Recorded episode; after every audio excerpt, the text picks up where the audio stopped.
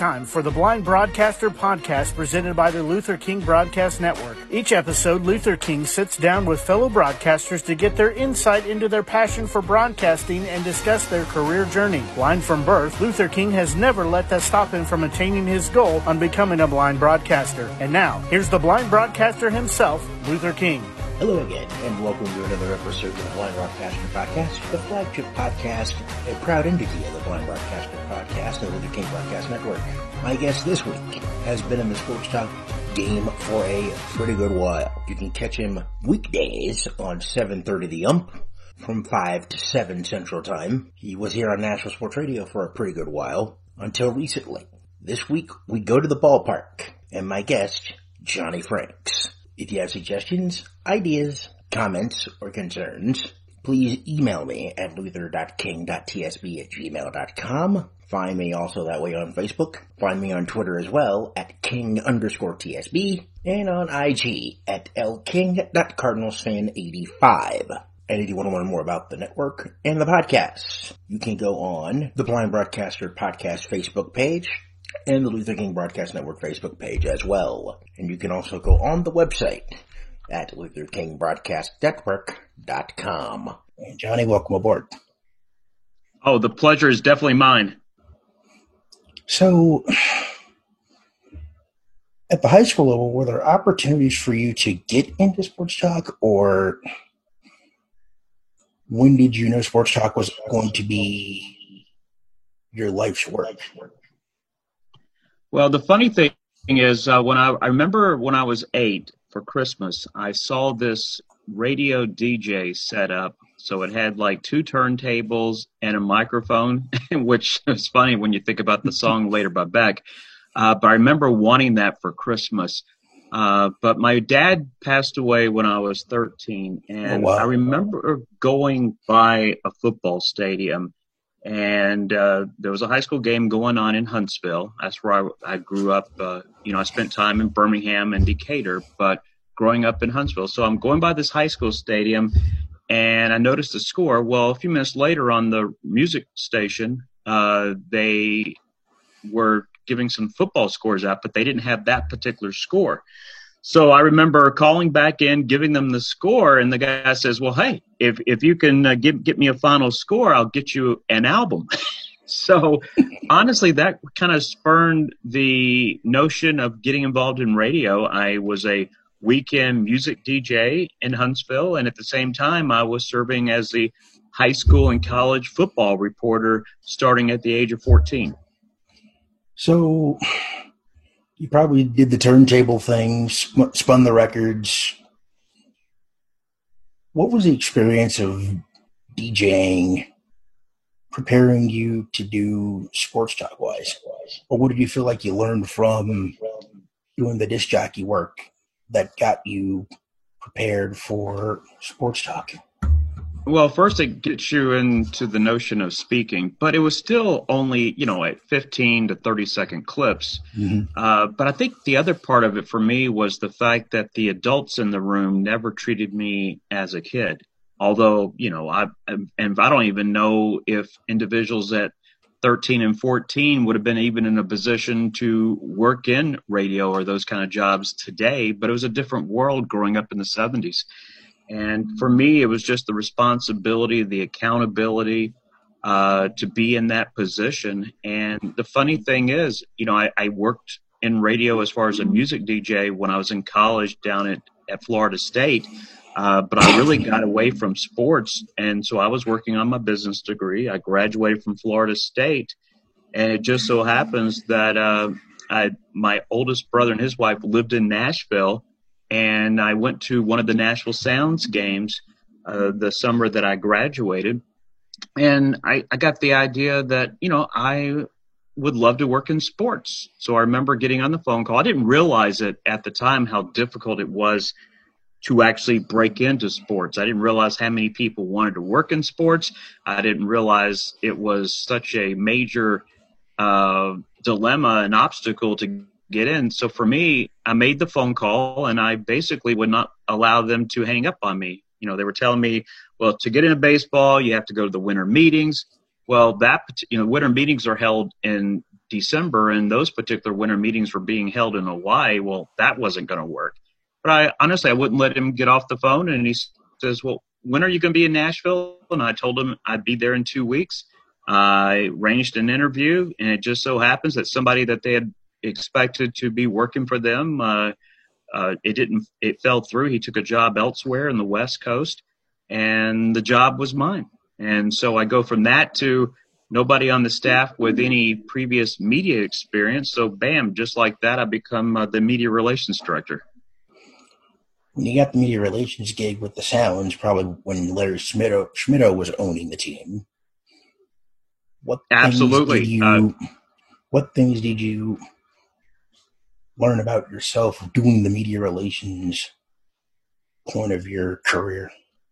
Well, I think for me, it was the biggest thing I learned from Larry, which I still, you know, I, am really big about that even today. Gotcha. Uh, the fact that the the things that he taught me, um, the way to deal with not just uh, your business relationships, but also your personal relationships, as far as like with the fans, um, you know, even hold true today. I still, sir, I still look at him as a mentor uh, a father figure. I'm close still to his family to this day.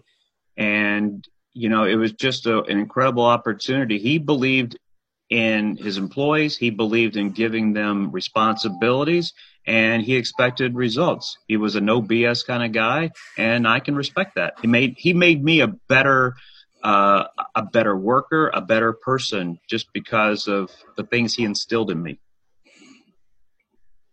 when you were with the Sounds, I guess that's where Tennessee State and working with the legends of legends at Tennessee State came into play.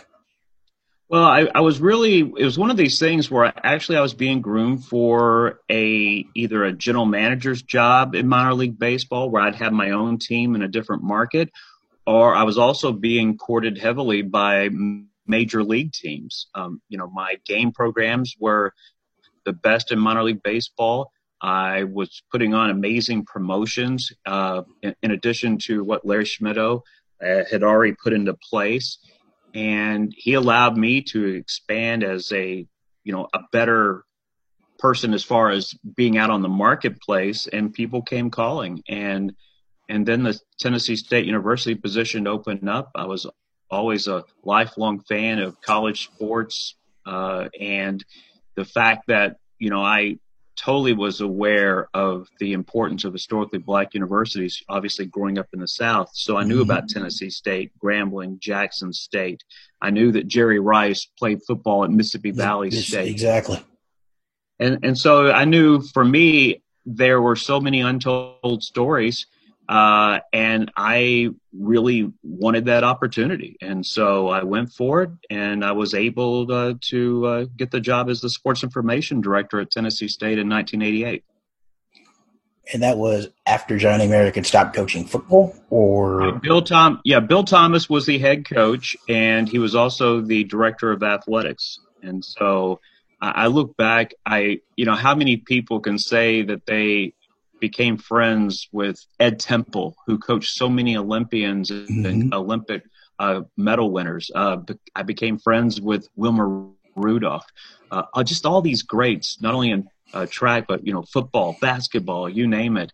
And but you know, honestly, it wasn't easy at the time. You know, it's a lot different now, and especially in the conversations we are having today across mm-hmm. the country. Yeah. It works both ways. I mean, I still have the hate letters and stuff because they couldn't understand why a white person would want to work at an historically black university. For me, I never looked at color. I, I just looked at, you know, a, a person as who they are based on their actions, based on their beliefs, based on their experiences. And, and that's the only way I look at folks.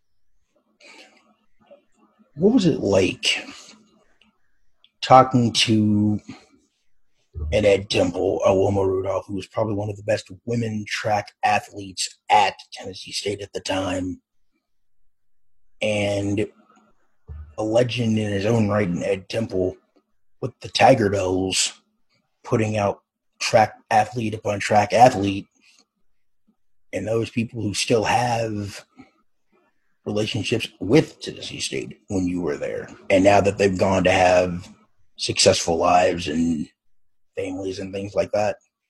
You know, the coolest thing for me, I mean, yes, I knew his greatness and mm-hmm. I knew what he meant as far as worldwide, especially in the track and field uh, area. But for me, he was just Coach Temple. And, sure.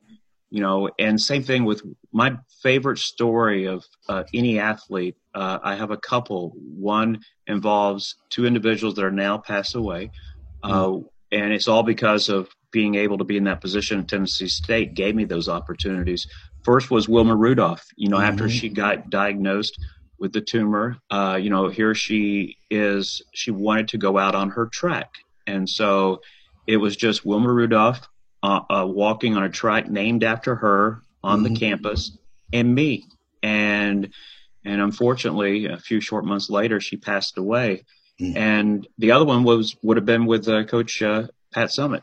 Uh, you know, when I when our teams were not involved in you know postseason play like in basketball, I would volunteer probably two out of every three years to work a men's or women's basketball tournament.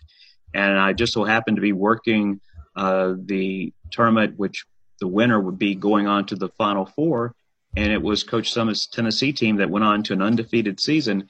But I remember uh, after the game, after they had won, we were, I was in charge of, I was a media li- liaison. So I was in charge of making sure she got from the locker room to the interview area to be interviewed. And so she and I were walking and we get stopped by this little eight year old girl. Mm. And the eight year old girl wanted Coach Summitt's uh, autograph. And so we paused. We were running late already, but I understood. So after she signs it, we start walking again. And she turns to me and goes, Johnny, today she's eight. In 10 years, she's 18 and she's going to be looking to play basketball somewhere. And I'll never forget that story and I'll never forget those comments. So, when you're media media liaison, when you're the SID at TSU, what were some of the things that you still use from when you were in those positions now? Well, the, the, the, interesting thing is watching how when stories break, whether it's from professional teams or from college teams, uh, looking at the playbook as far as media relations 101, looking at coach speak or AD speak 101. Um, it's almost like some people are playing checkers in the media and I'm playing chess. And what I mean by that is I know exactly what they're doing. A good example uh, with news breaking that the New England Patriots have signed Cam Newton. Yeah, I saw well, that yesterday. Well, the same day it happened, remember they get hit with the $1.1 million fine yep. and also giving up a third round draft pick mm-hmm. uh, due to the uh, the film crew associated with their website illegally uh, recording the Bengals. The yeah. And so I knew exactly what they're doing. When you knew that a bad story was coming, you you kind of bombarded the media with those feel good stories as mm-hmm. well. Uh, it was no coincidence that what happened yesterday with the Patriots. And, and I see all the missteps all the time when programs have opportunities like that and they don't take advantage of it. Uh, or if they do have bad news coming, instead of being proactive, they're and, reactive. Driving, they're reacting, and you've already lost when you go down that path. I think that's the same thing I can say about this country. We are the most reactive country I've ever seen when it comes to things like, I don't know, what we're dealing with with the COVID 19, what we're dealing with with protests of everything that's going on right now. Instead of being proactive and putting things in place where everything's equal, we react, and this is where we are.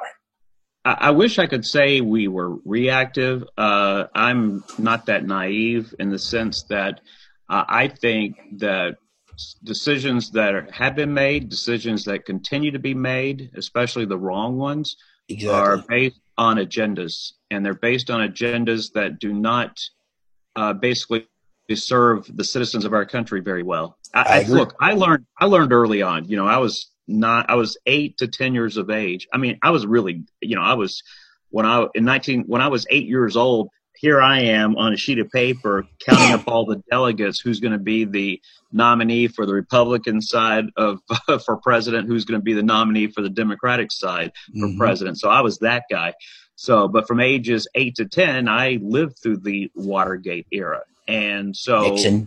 And and Nixon, and so what that taught me was, and the dirty politics, you know, mm-hmm. sending out fake rumors and about uh, George McGovern, who was the nominee on the Democratic side, and and the folks in, in associated with McGovern. And so I learned at an early age it's okay to question our leaders. Now, I am never going to question my belief that the United States of America is the best country in the world. In my heart, I believe that. But do I think necessarily our leaders over the course of time at times had our best interests at heart? No, no. I don't. I think they had personal uh, agendas that benefited themselves and the folks that got them into power. I agree with you. I mean, I believe this country has always been great, but it can be better. And the dirty oh, pool, yes.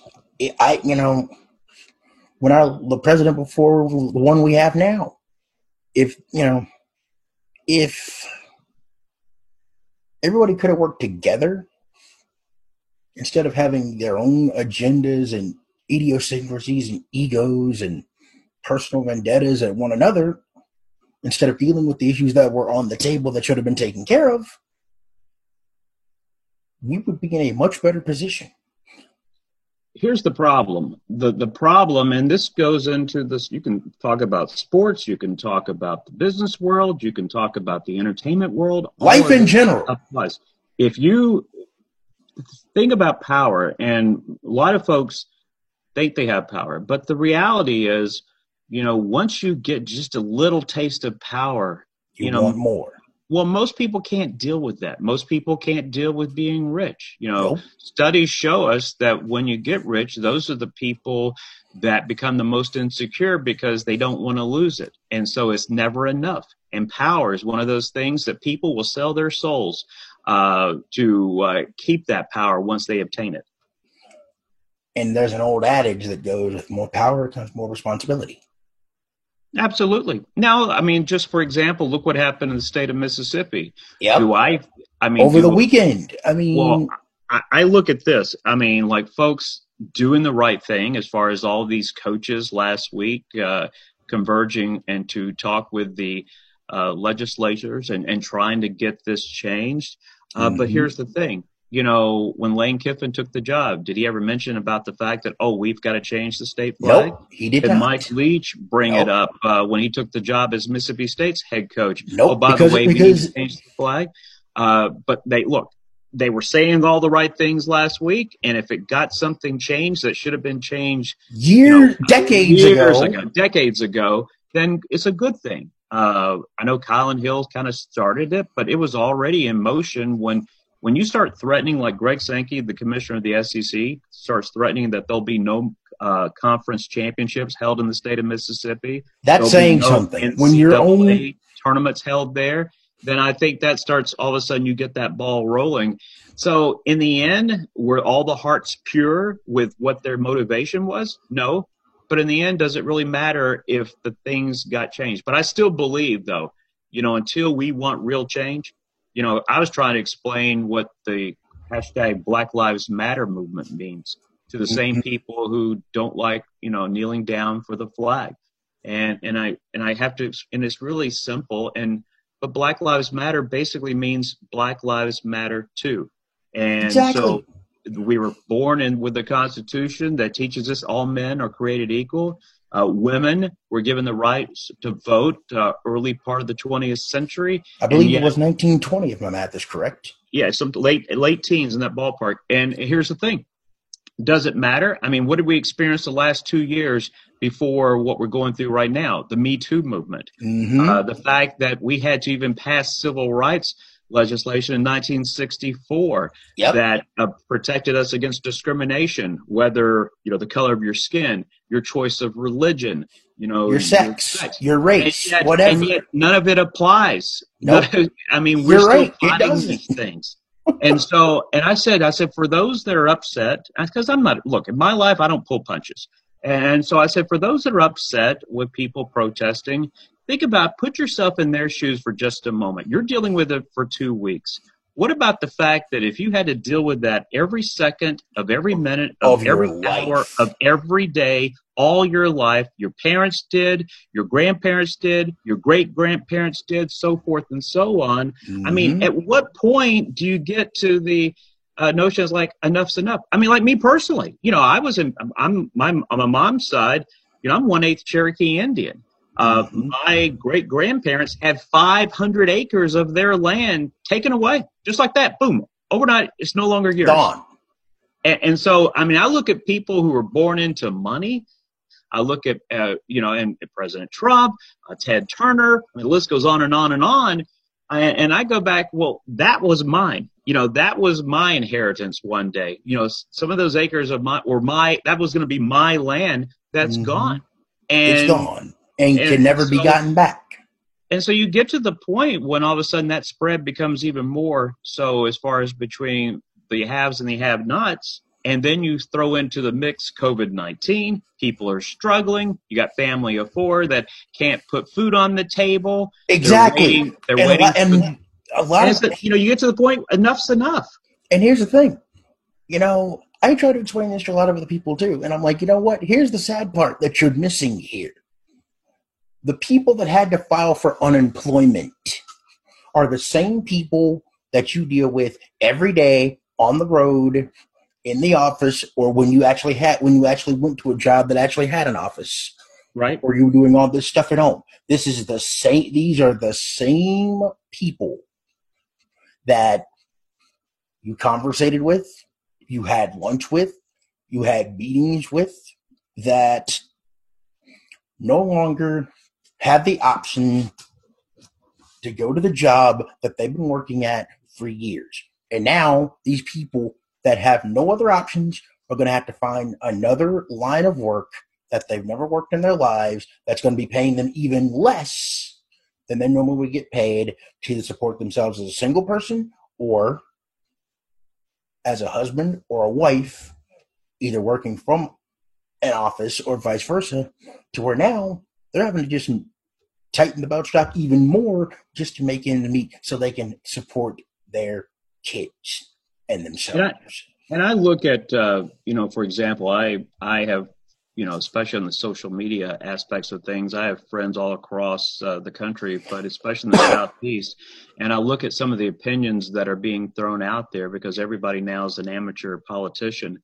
And the thing that amazes me most is some of the things that I read. We're also talking about states that are always ranked at the bottom, you know, your bottom five as far as ranking with regards to education. And it's almost like when you have power, people in power want to keep people dumb. You know, they don't want to have them educated because if they do their homework. And look, though, I blame, and but I'm not using that as an excuse. Oh, you know, no. if you don't like it, if you're a citizen and you don't like it, that's on you. That's on you for not wanting to know more. That's on you for not getting all aspects of a story so you get a better picture of what it is instead of being told what to think. You can think for yourselves. And so, and get off your duff and please register to vote. If you don't oh, absolutely. on, But not just register to vote and not just register and be lazy and, and vote for one party over the other. Vote for real issues. Vote for real people. Don't do the Real lazy change. thing. Straight ticket because to me that's not the answer. You know, the, I, I honestly I wish that you know the best thing that could happen for our country we would do away with parties. Thank you. You know, I I, I would- I, I, have never saw the the. I mean, I know why it's there. It's there to empower the folks to be able to take advantage of the system once they get elected. It doesn't help the citizens of our country. No, it doesn't. I mean, you know, I'm not going to even ask you what your affiliation is because I know you No, don't you care can. about. My, I, I mean, I to be honest with you, I don't care. I mean, I'm a Democrat, but you know what? I don't like. To be honest with you, I don't like anybody at any part of the aisle because it feels like nobody's, you know, doing anything truthful that's going to be genuous for us as citizens. Well, I, I I'll be- wish- I'll, I'll be I honest wish with you. parties would be gotten rid of. you know, if I'm, I'm more of anything, I would probably say I'm more of a President Lincoln, Ronald Reagan type of Republican. Um, I, I, I don't. I mean, I go back and forth. I'm not independent, although my mindset is. I don't mm-hmm. believe in everything that either party says. Agreed. I have major issues with both parties. Mm-hmm. Um, but knowing the ability as far as if I ever ran, and I always wanted to be a congressman, honestly, uh, but I don't have a lot of faith on the with the Democratic Party, and mainly because I think historically it's a party that's kept people down. You know, it's just like the old saying: if you give somebody a fish, they eat for the a day. Uh, I've always believed in teaching people how to fish, how to improve their lives, how to make and give themselves a better life a better and chance so, and a better opportunity. Absolutely. Yes. I mean, I'm a perfect example. I mean, I'm very fortunate to be in the position. I've traveled the world. I, my mom worked three jobs, worked third shift when I was going to middle school and high school after my dad died, mm-hmm. and and yet here I am, well educated. I have an MBA, and and and it's because that I wanted a better life for myself. It wasn't mm-hmm. like anybody was giving me anything. Everything I've earned in my you life, I've had to go out and get and earn it and work it. hard for it. A lot of sacrifices, you know, like you, we go back to the days working in radio as a in high school while everybody else enjoying themselves on Friday nights. You're Saturday. slaving. Uh, here I am working, you know, at, at home on a Friday night uh, with the. I, I had basically ten radio stations and uh, two wire services and three TV stations. They were all un- paying me to provide high school scores, for example, on Thursday, Friday nights. Back then, which was, was the 70s, I was making $30 an hour for 10 hours of work. And I saved cow. every dime. I saved every dime uh, to help pay my way through college. I ended up, everything in college was paid for except I think my last semester and it's because of the sacrifices that I had to make, knowing I wanted a better life, and and it was almost like one of these conversations I had with God one day. You help me get to where I'm going to be, and I will uh, serve you the rest of my life, trying to make a difference each and every day. And that's why I end all my shows with the phrase "Make it count." Make it count. I yeah, I can I can see why. I mean, it's not easy but if it were easy, like I tell people all the time, if this thing called life were easy, everybody would do it. But sadly, you know, the, it's not. The, and you know, the funny thing is, I wouldn't trade my life for anyone's. I, I wouldn't uh, trade my life for somebody because the things, the experiences that I've had in my lifetime, it's made you uh, who you are. Oh, and plus, I mean, people would pay to have those. I mean, for example, one night we were uh, at, at, Tennessee State. We were playing Jackson State on a Friday night at Soldier Field uh, in Chicago. And, and, guess who? At the end of the ball game, you know how after you you know leave the press box, to escort the media down for post game interviews. Yeah. Well, right next to me was a member of the Chicago Bears at the time, still playing one Walter Payton, who was a Jackson State alumnus. And so mm. here I am thinking, how cool is this? Having a conversation uh, with, with Walter legend. Payton in that situation. Yeah. So there's things like that in my entire life. I mean, I, a lot of these stories I've even forgotten, but uh, but they're still memories and they're still there. And all, all I have to do is look at a publication, a game program, uh, mention a team from a particular year, and all these memories come flooding back.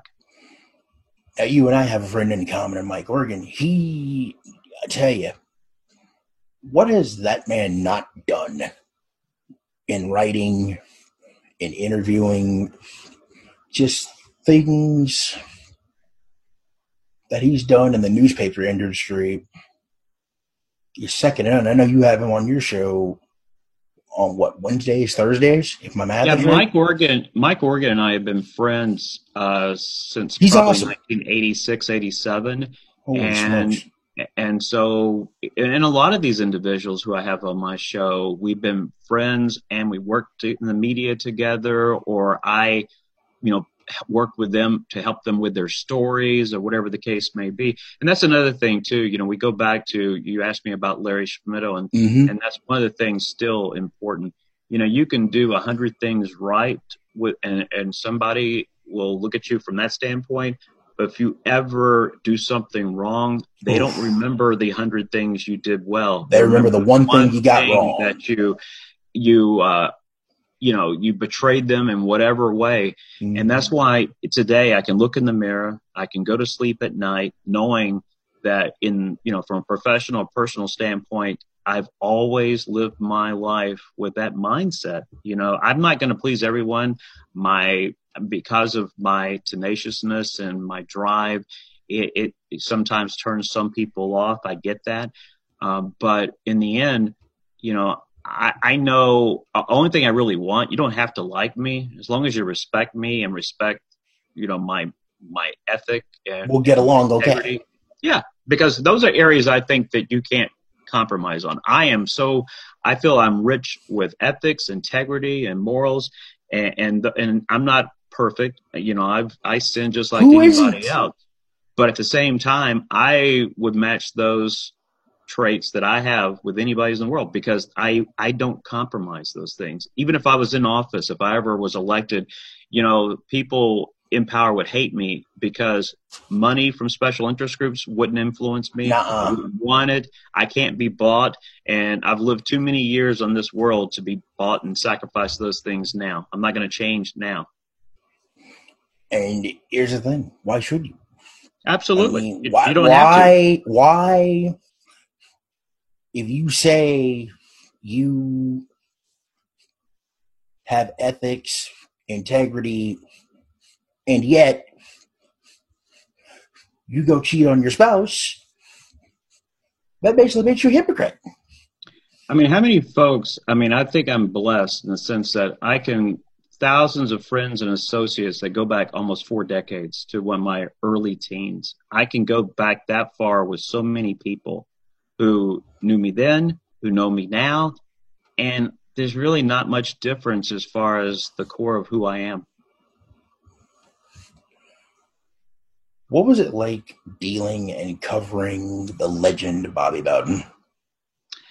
You know, I'm very fortunate with that because I remember my first semester on the campus down there at Florida State. It just so happens that we were having a pep rally Friday night outside the stadium, and he was there addressing the fans. Well, I get called up to the because I just started working. I was a, the weekend radio DJ for one of the stations there, and so I get you know brought up to the stage and and so I get a chance to talk and and then it passed things over to uh, Coach Bowden.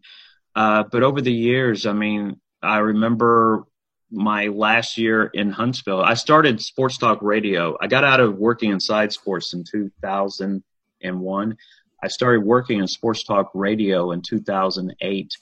And I was in Huntsville, my hometown. And I remember the last year I was there, it was the night before all the tornadoes hit in April of 2011, not only in North Alabama, but Tuscaloosa. Oh yeah, I think I Um, remember that story. Well, Bobby Bowden was speaking uh, at a fundraiser, and so I was the master of ceremonies, and so it was so cool to be in that moment. But over time and over the years, you know, Coach Bowden and myself, we have just become extremely close. I'm close to his family. I always, uh, my last conversation with Tommy Bowden, one of his sons, I said, you know, when is uh, when is Coach and uh, and your mom when are they going to adopt me? And Tommy Bowden goes, well, they'll adopt you, but you're not getting any of the money. um, you know, I, I'm very, and, you know, and just individuals like that. You know, I, because of what I do, I have the freedom to reach out to whoever I want as far as guests. And I remember I was on this mission to friend, Coach Herman Boone of Remember the Titans fame. And so, you know what? I'm glad you had that. Con- I'm glad you had that up there. I listened to great. that. That was fantastic. Well, so he and I, um, and it was one of those things where I'd have him on, you know, a couple times a year, Mhm. and he and I became really close. It was really sad news for me that he passed away last year. Um, even had the real Rudy, for example. I mean, it's you know, it's fun when you can just go down that path, and and I never know. I never write questions down. I do my homework so I know people's backgrounds, but I don't want to know the full story. I don't want to have all the answers. I, I want to you know, know enough about them to start a conversation just like you and I, because we had no idea where this conversation is going. Oh, and but but that's the same way with my interviews, and mm-hmm. you know, it works ninety plus percent of the time. There's a few that don't go anywhere, uh, but for the most part, that's how you get your best interviews and best answers when nothing is scripted, you know. And I said, you know, and I build trust with folks, Luther. I mean, it's one of these yeah. things where I don't ask the tough question out of the gates. You know, I, I build up, get them talking about other people because people are more comfortable about talking about other things. And then I get them to open up when they feel comfortable where they start talking about themselves. I know you talked to one of the uh, writers from Georgia who talked about um,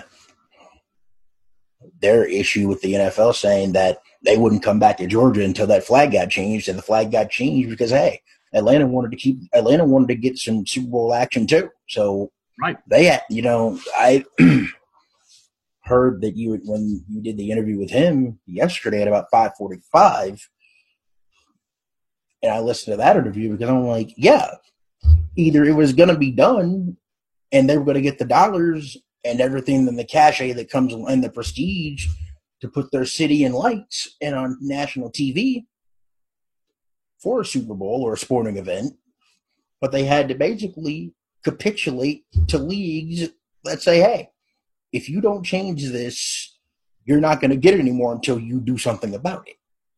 In a perfect world, they would have made that decision without any influence from the NFL. Exactly. Uh, because here's the thing: you're changing it, but you're changing it for all the wrong reasons. You're exactly. changing it because you're going to lose money, lose opportunities, and, and, that's the problem. Why we find ourselves in this in situation. the mess that we're in. Money is because you have to change hearts and you have to change mindsets. What are the basic keys? Because I know you had you have Jay Henson still as your producer, but right now he's not there. Zach Williams. Yes, now Zach. Yeah, Zach Williams is now our producer now. So yeah, Zach's now the producer now. Um, who is the I think still the current voice of the Hendersonville Commandos on WHIN radio, and does his other sports talk show on the weekends until fantasy fo- fantasy rescue for football starts back up in the fall. What are you looking for when you're either wanting to develop talent or what are you looking to teach them if they already have the skills to be where you know in a position to succeed especially working with you I think for me, and I'm kind of lucky, and I think everybody has gifts when they're born, and and and this is one that I would not trade. Yeah, I'd love to be six foot tall and five nine. I mean, there's things like that. Hey, I, look, I, I'm I'm you know what? I'm six foot six one, but I will never be able to make a shot in baskets. I'll never play football. I mean, with with what with what I you know with me being blind, I mean I've been blind pretty much my whole life. But right. at least the one thing I can say is that I'm blessed that I'm able to have at least one person help me out with the things that I want to do, and plus I can do this podcast from home, and that's no big deal. Well, and for me, as far as uh, and what I was going to get at with that is the fact that I got blessed with the ability, and I never knew it was a, a an ability. Uh, I just assumed everybody else could do this too. Mm-hmm. Uh, as long as I don't have a headache, and that's why I have a ritual uh, about thirty minutes before every show every day. I take a, a BC powder because uh, if I don't have a headache, I mean, I remember even the most obscure things from the 60s, the 70s, the 80s, the 90s, the and so I can and so interestingly enough, when somebody calls in, uh, I never have to ask them what they're or, or my producer who puts them on the phone to talk. I never have to ask them what do they want to talk about, what subject, because most folks don't do their homework. I am always overly prepared. Uh, and it's because I, I am more comfortable so this way I can be I can be more entertaining. I can be funnier. I can be relaxed. I never have to stress about what I'm. What am I going to talk about? about? How am I going to be able to fill two? hours? How am I going to be able to fill three hours or two exactly. hours? Exactly. Exactly. I never stress about those things, and and it's mainly because of the fact, you know, preparation gives you that, and preparation exactly. gives you that, and no matter what you do in life, Exactly. Because you know, that's when when you see somebody uncomfortable, you know they didn't do. They hadn't done their homework. And you can you can tell right off the bat if they've done their homework. You you you can hear it. It doesn't take an idiot or a rocket scientist to know who's done their homework and who's not. And another thing, I challenge myself. I mean, look, it hasn't been easy, obviously, for anybody that does sports talk radio uh, for the past, you know, since March. It hasn't.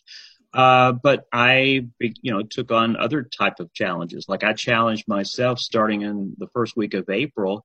You know, I knew at that point I started going down my, you know, friends list. Who do I know? Well, I started going to talk to Heisman Trophy winners. Well, it started with Johnny Rodgers, who won in 1972 for Nebraska. And then I continued that with Charlie Ward from Florida State, who I've gotten mm-hmm. to know over the years. And it continued with Eddie George and then George Rogers. Well, then that's it, you know, as far as immediately I can get on the phone and talk to. So mm-hmm. that led me to the weekend. So I challenged myself, well, let's see how many consecutive days that I can go and have a Heisman Trophy winner on my show. Mm-hmm. And it's not like there's a list that you can go to with phone numbers. You have to do your research. Exactly. You have to. It was almost like a game every day uh, to see how long I can keep this streak going. And I got up to I was in the mid 20s, so it it went on for six weeks. I even tracked down the oldest living Heisman Trophy winner, who he's 95, Johnny Lujack, who won it for Notre Dame in the late 40s. Wow. I had, I had Paul Hornung on, but the stories, you know, I had a former brigadier general in Pete Dawkins who won in 58 uh, uh, for Army. I mean, uh, I had Archie Griffin who won, the only one to win. To win it twice. Uh, and, you know, Tony Dorsett, who unfortunately, because of health issues, he can't remember if I'm talking to him in the afternoon, he doesn't remember much about that morning as far as say breakfast but he has vivid memories of his playing days in the 70s and the 80s. And, and it was interesting too because I was able to talk to him about Johnny Majors, who was his head coach at Pitt, and also his the person who recruited him there, Jackie Sherrill.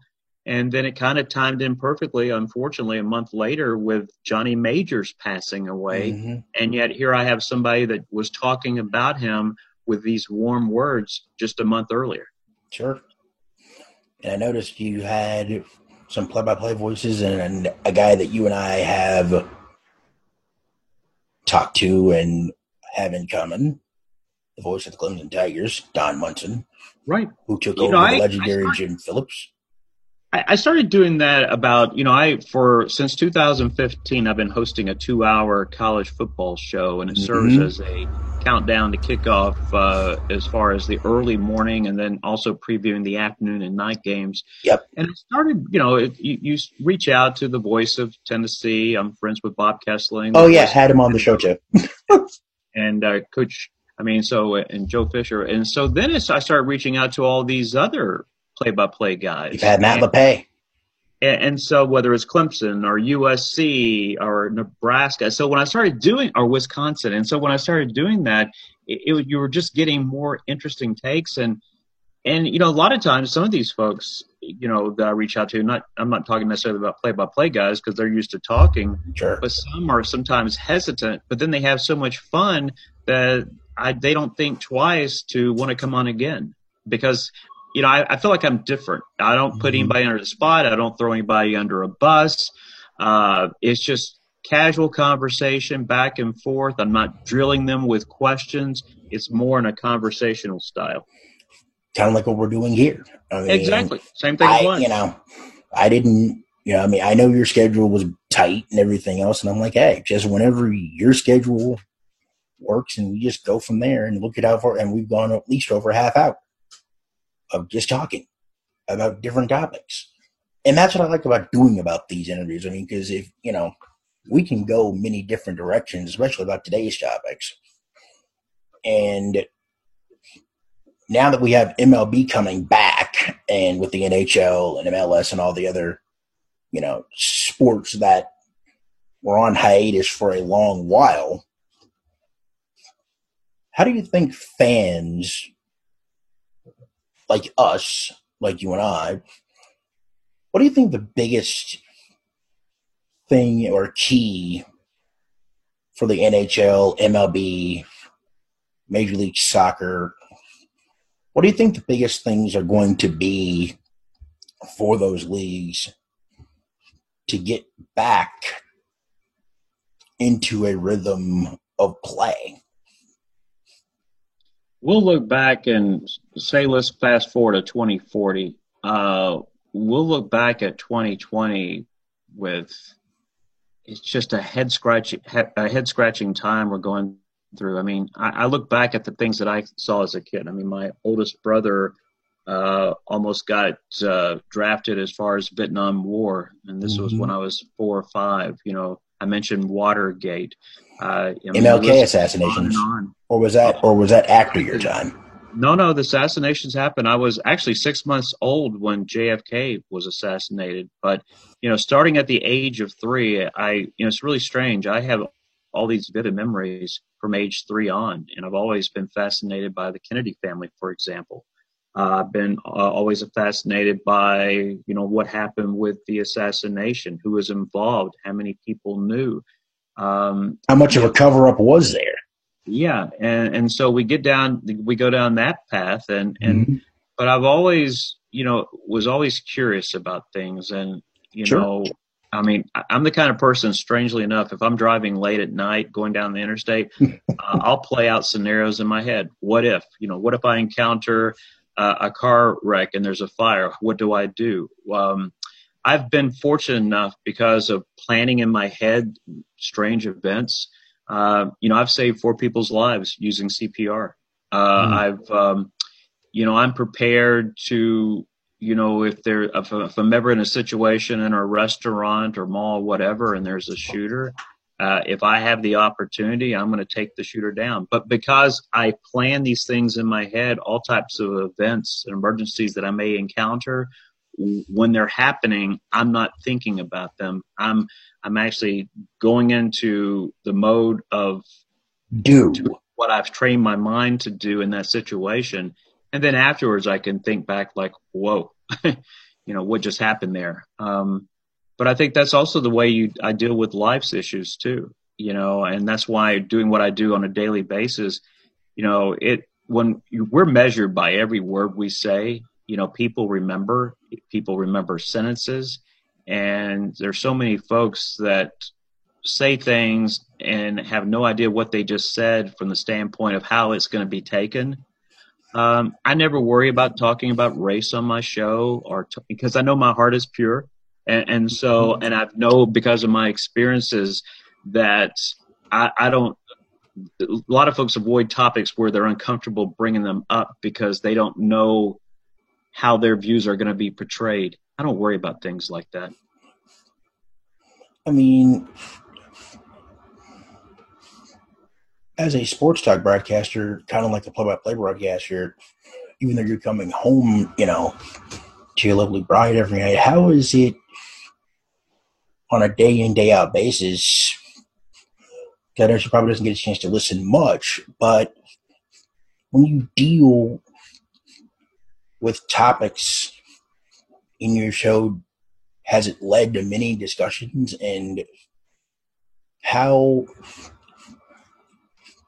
have you and your bride, even though in sports talk and with other things that you deal with with sales and everything else at W1SR, right?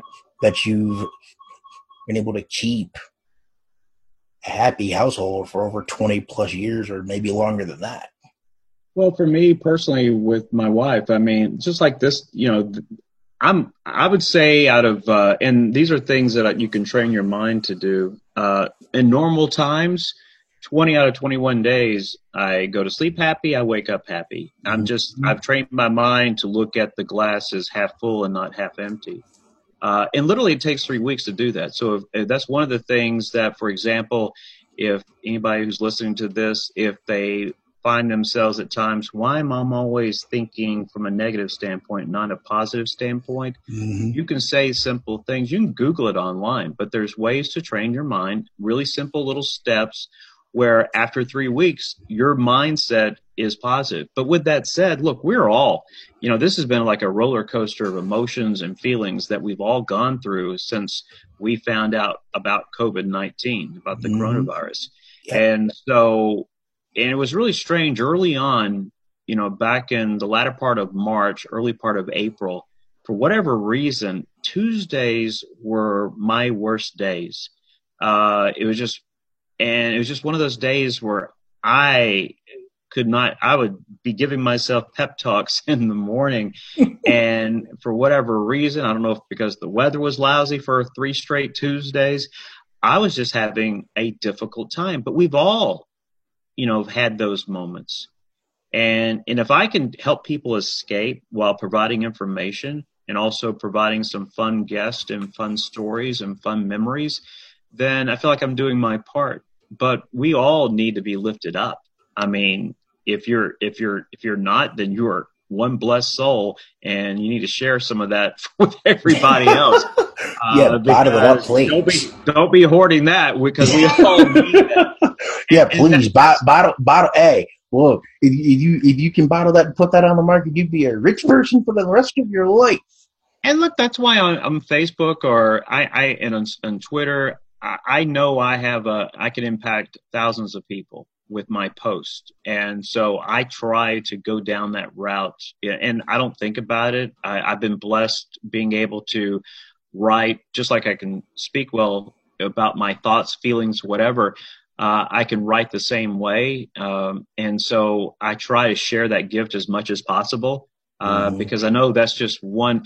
When I think about the folks on the front lines, when I think about you know the nurses and the doctors, uh, my only regret, honestly, it kind of reminds me back as a kid how they used to glorify getting shot. They never showed they never showed in movies or TV shows what a real bullet wound looks like when exactly. somebody gets blasted. And you know, to me, I wish they. I know why because they don't want to bring traumatize or traumatize. Mm-hmm. I, I wish there was a way that, like, it's like for example, I see the you know the folks that are just resistant about wanting to wear masks I wish they would portray somebody who's in the hospital, who's got this, what they have to go through to fight this, and exactly and those that survive and then those that don't. I know it's, you know, if I was in that position and I was dying, I know people say, "Well, you need to protect this, the decency of somebody in that in that moment." I would be like, if it could help somebody else, personally, I would volunteer if I'm ever in that situation. I know it makes me look, it would be me at my worst, and I understand that. But if it could help somebody fully understand and embrace exactly what it is when you get this and what you have to go through if you're in the hospital, I wonder how many other people could, it would change their mindset the way they think about this. Sure. I mean, every time I go out, I at least have the mask on if I'm going somewhere in public.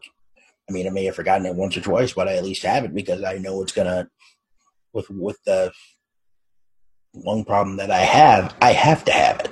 There's no no way around it. Arrogance today, with your thoughts about that, will either will be deadly killed, tomorrow. Will get your friends killed. Will get your loved ones killed. Will get Even you. killed even you.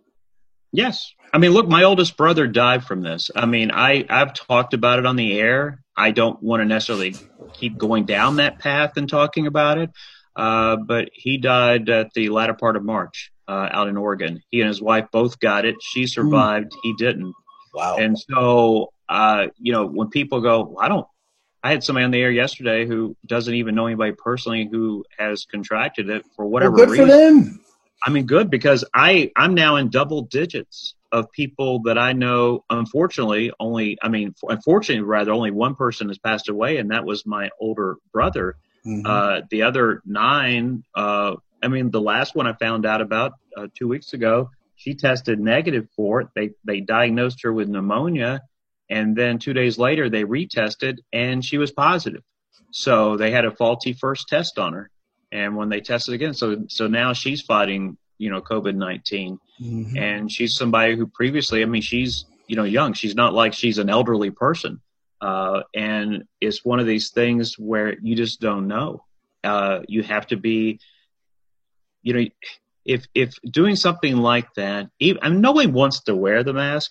And I tried cute things too, like I tried uh, putting our we have a, a Scotty Westy mix and even put a mask on her and and because it's an Auburn mask and we joked about her you know although she's the Auburn mask she's wearing it for her mom uh, she's actually an Alabama fan because it's easier for her to say roll tide because of roof well I, I did that you know so wear your mask and that didn't work so then I got like okay let's just throw it out there uh, you know, you can tell whether or not you got good bath or, or, good breath or bad breath by wearing that mask, right? So I jokingly said, and this is I, really, I, saw the post. The I saw the post when you posted. Really, that was the one that hit home. I said, I'm going to assume if you're not wearing a mask, then you've got bad breath, and either way, I don't want to be within six feet of you anyway.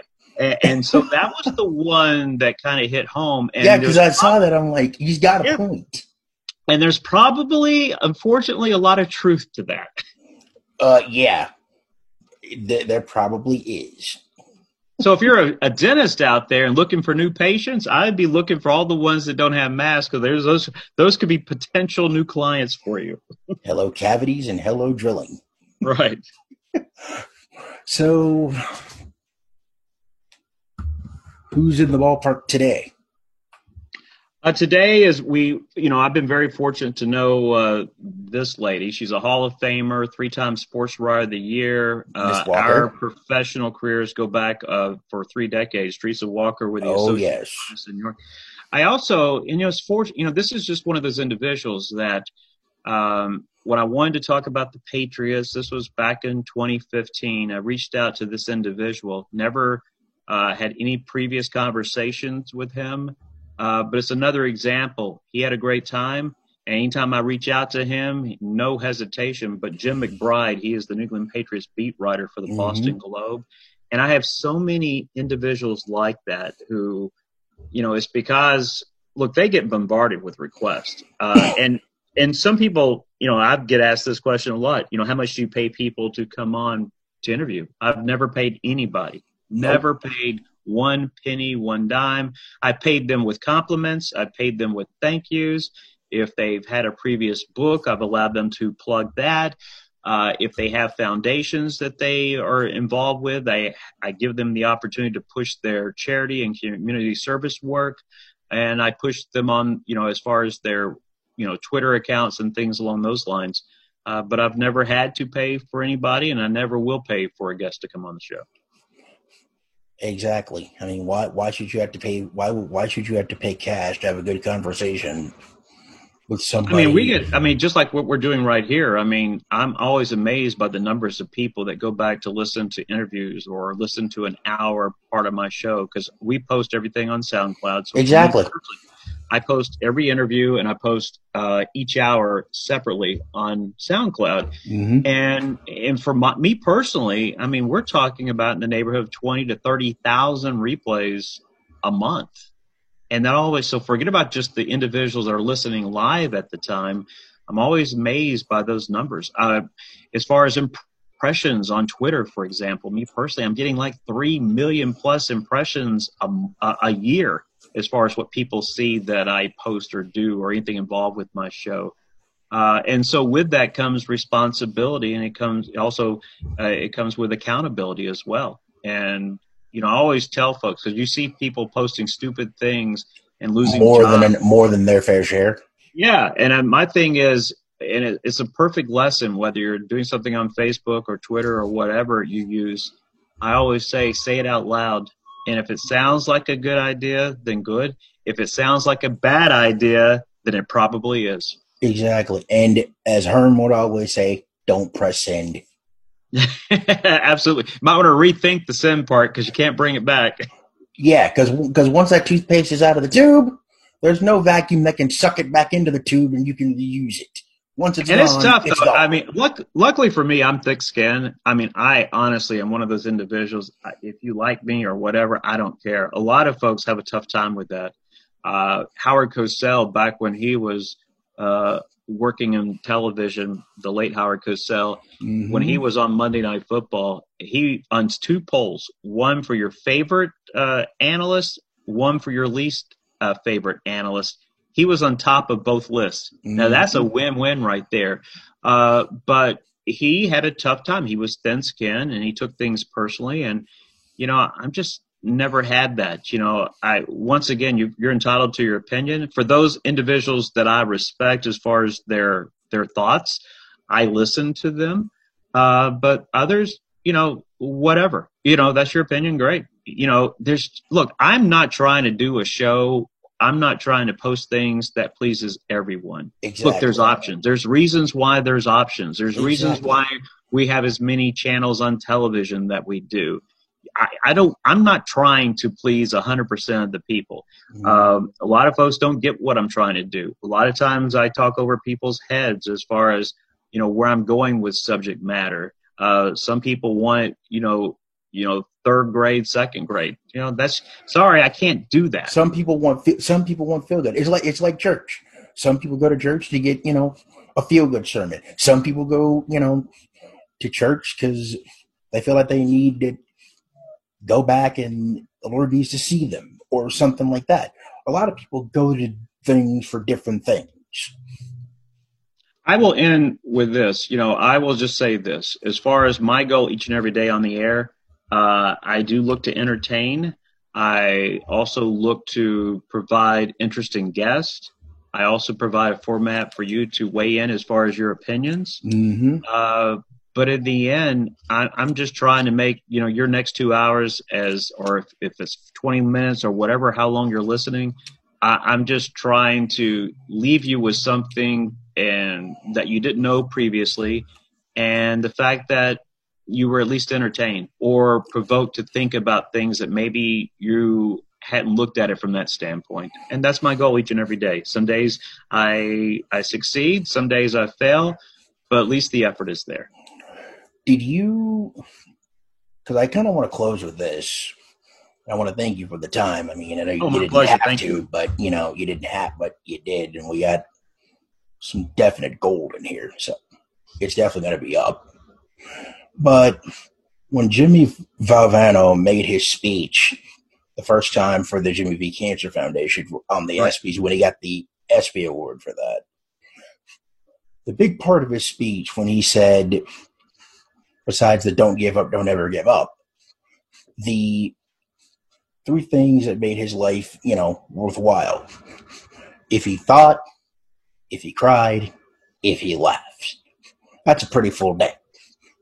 And I know in a 15, 20 minute time frame, or however long, you know, each segment is, you're going to find something that's going to, you know, make you think, make you go, hmm. And if you're off the air and it's something that's tugging at you emotionally, that that's a pretty good that's a pretty good segment. When you, You know, I- find those stories, I had that can when I get you through those on, things.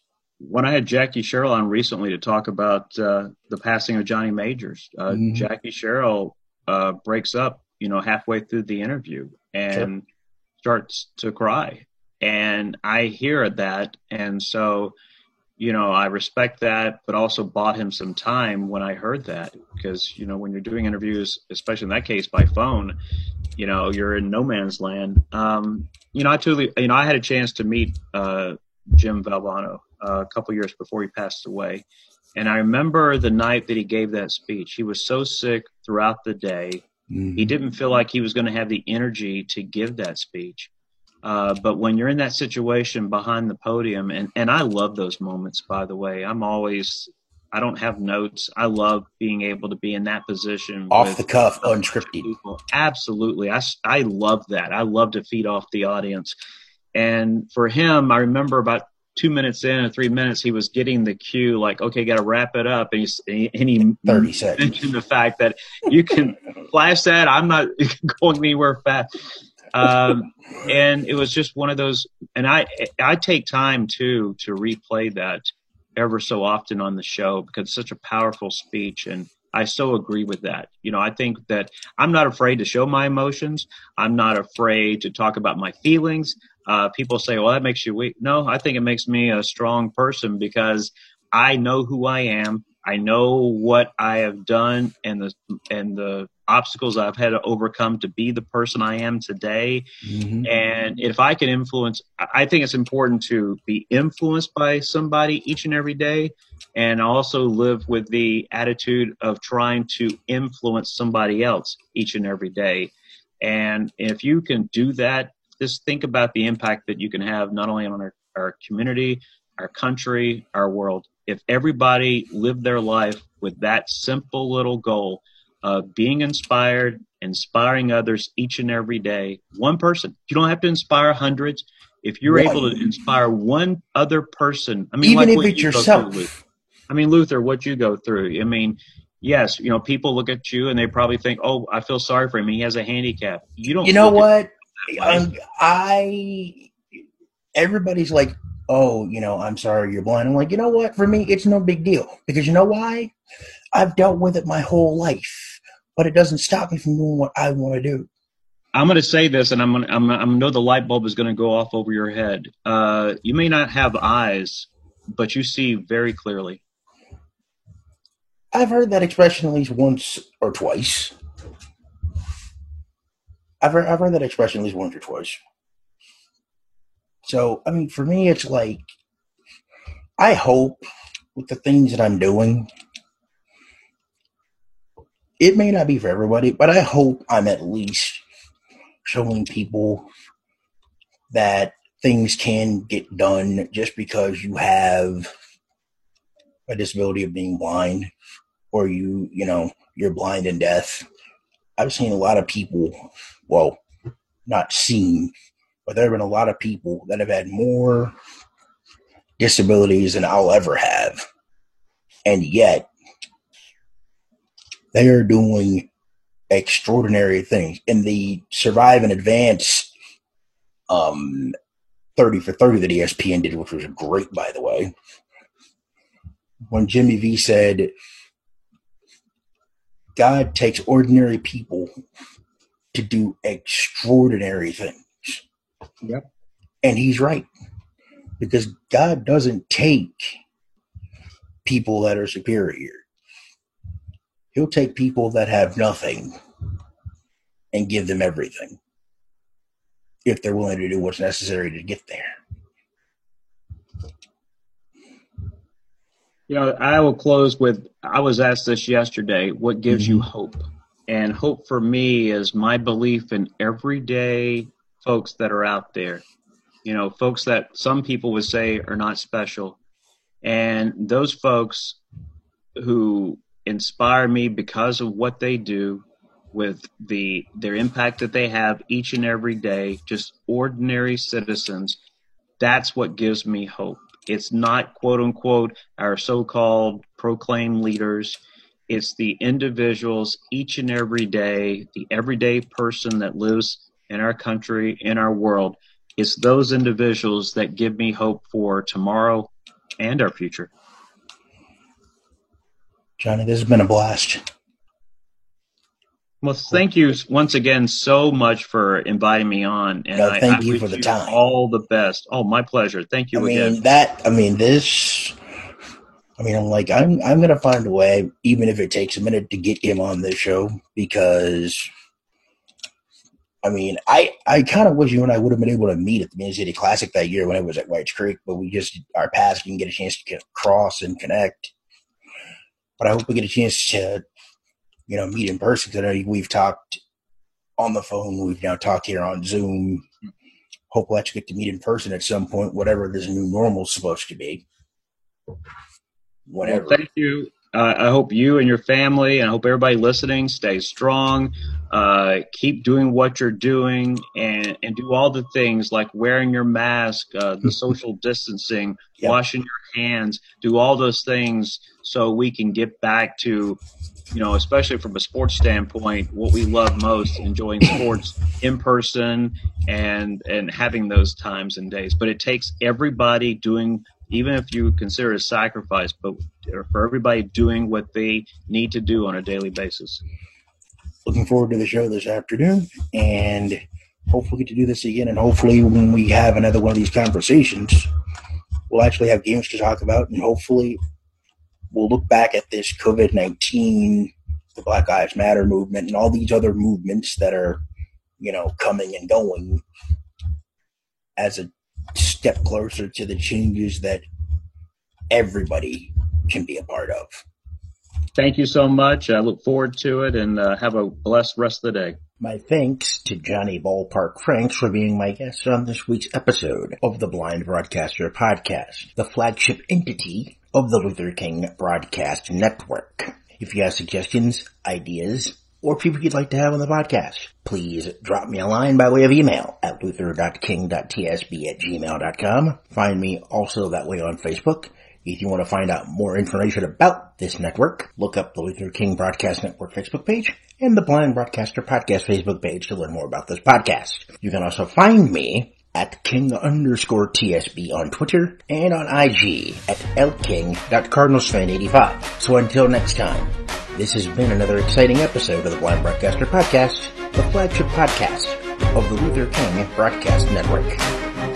You've been listening to the Blind Broadcaster podcast presented by the Luther King Broadcast Network. Each episode, Luther King sits down with fellow broadcasters to get their insight into their passion for broadcasting and discuss their career journey. Line from birth, Luther King never let that stop him from attaining his goal of becoming a blind broadcaster. To find out more about the Blind Broadcaster podcast presented by the Luther King Broadcast Network, search the Blind Broadcaster podcast or Luther King Broadcast Network on social media or visit Luther King Broadcast Network network.com.